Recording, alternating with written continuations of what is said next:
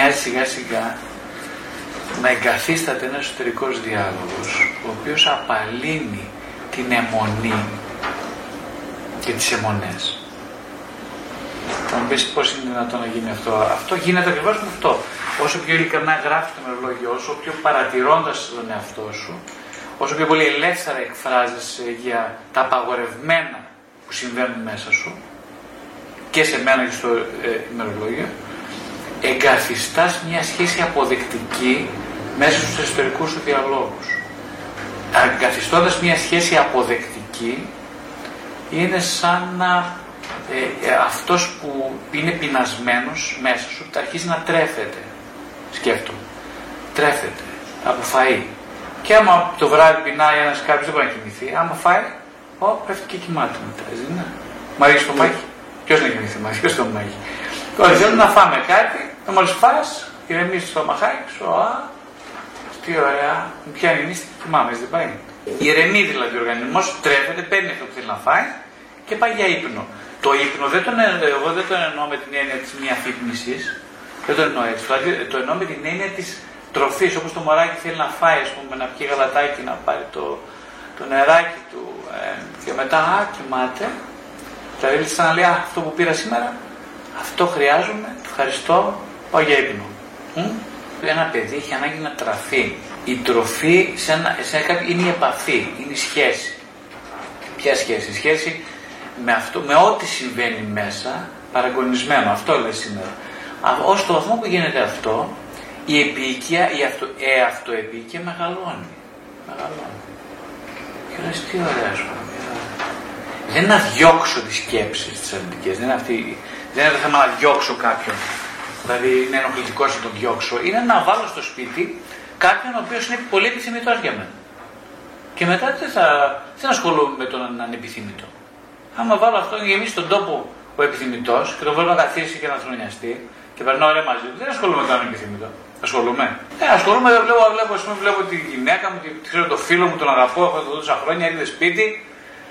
Χαίρομαι πολύ, δεν ασχολούμαι με τον άλλον το που μου κάνει. Α, τι ασχοληθώ. Τι με ενδιαφέρει; Εγώ είμαι, είμαι ευτυχής αυτή τη στιγμή.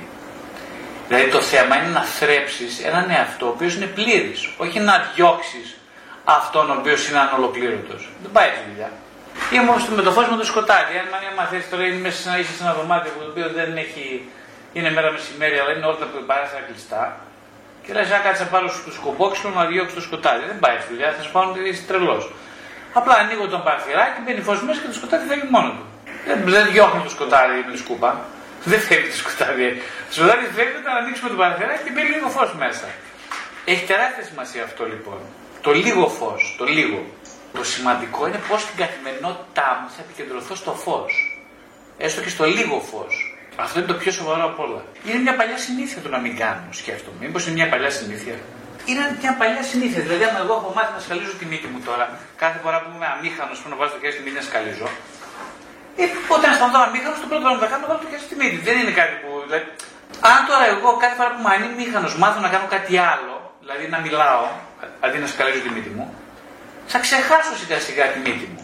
Και θα πάω θα μιλάω. Δηλαδή, εγώ είμαι αμήχανο τώρα με τις κοπέλες και δεν λέω τίποτα. Επιδρώνω στο φόβο, στο φόβο και στο αίσθημα ανεπάρκειά μου. Αν εγώ, ας πούμε, για παράδειγμα, μάθω να εκπαιδεύσω τον εαυτό μου μία, δύο, τρεις, πέντε, δέκα φορές, είμαι μια κοπέλα που το ε, νιώθω αμήχανος, αλλά την αμηχανία μου να τα σχηματίσω σε φλιαρία, δεν μιλήσω στην κοπέλα.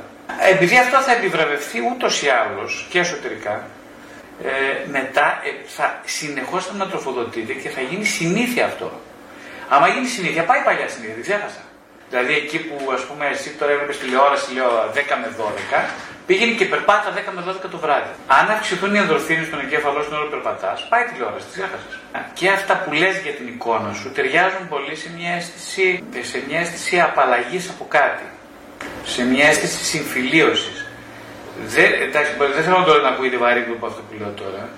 Εγώ περιγράφω μια εντύπωσή μου σήμερα. Μπορεί αύριο να έχω άλλη εντύπωση. Δηλαδή μιλάς με περισσότερο συγκατάνευση προς κομμάτια του εαυτού.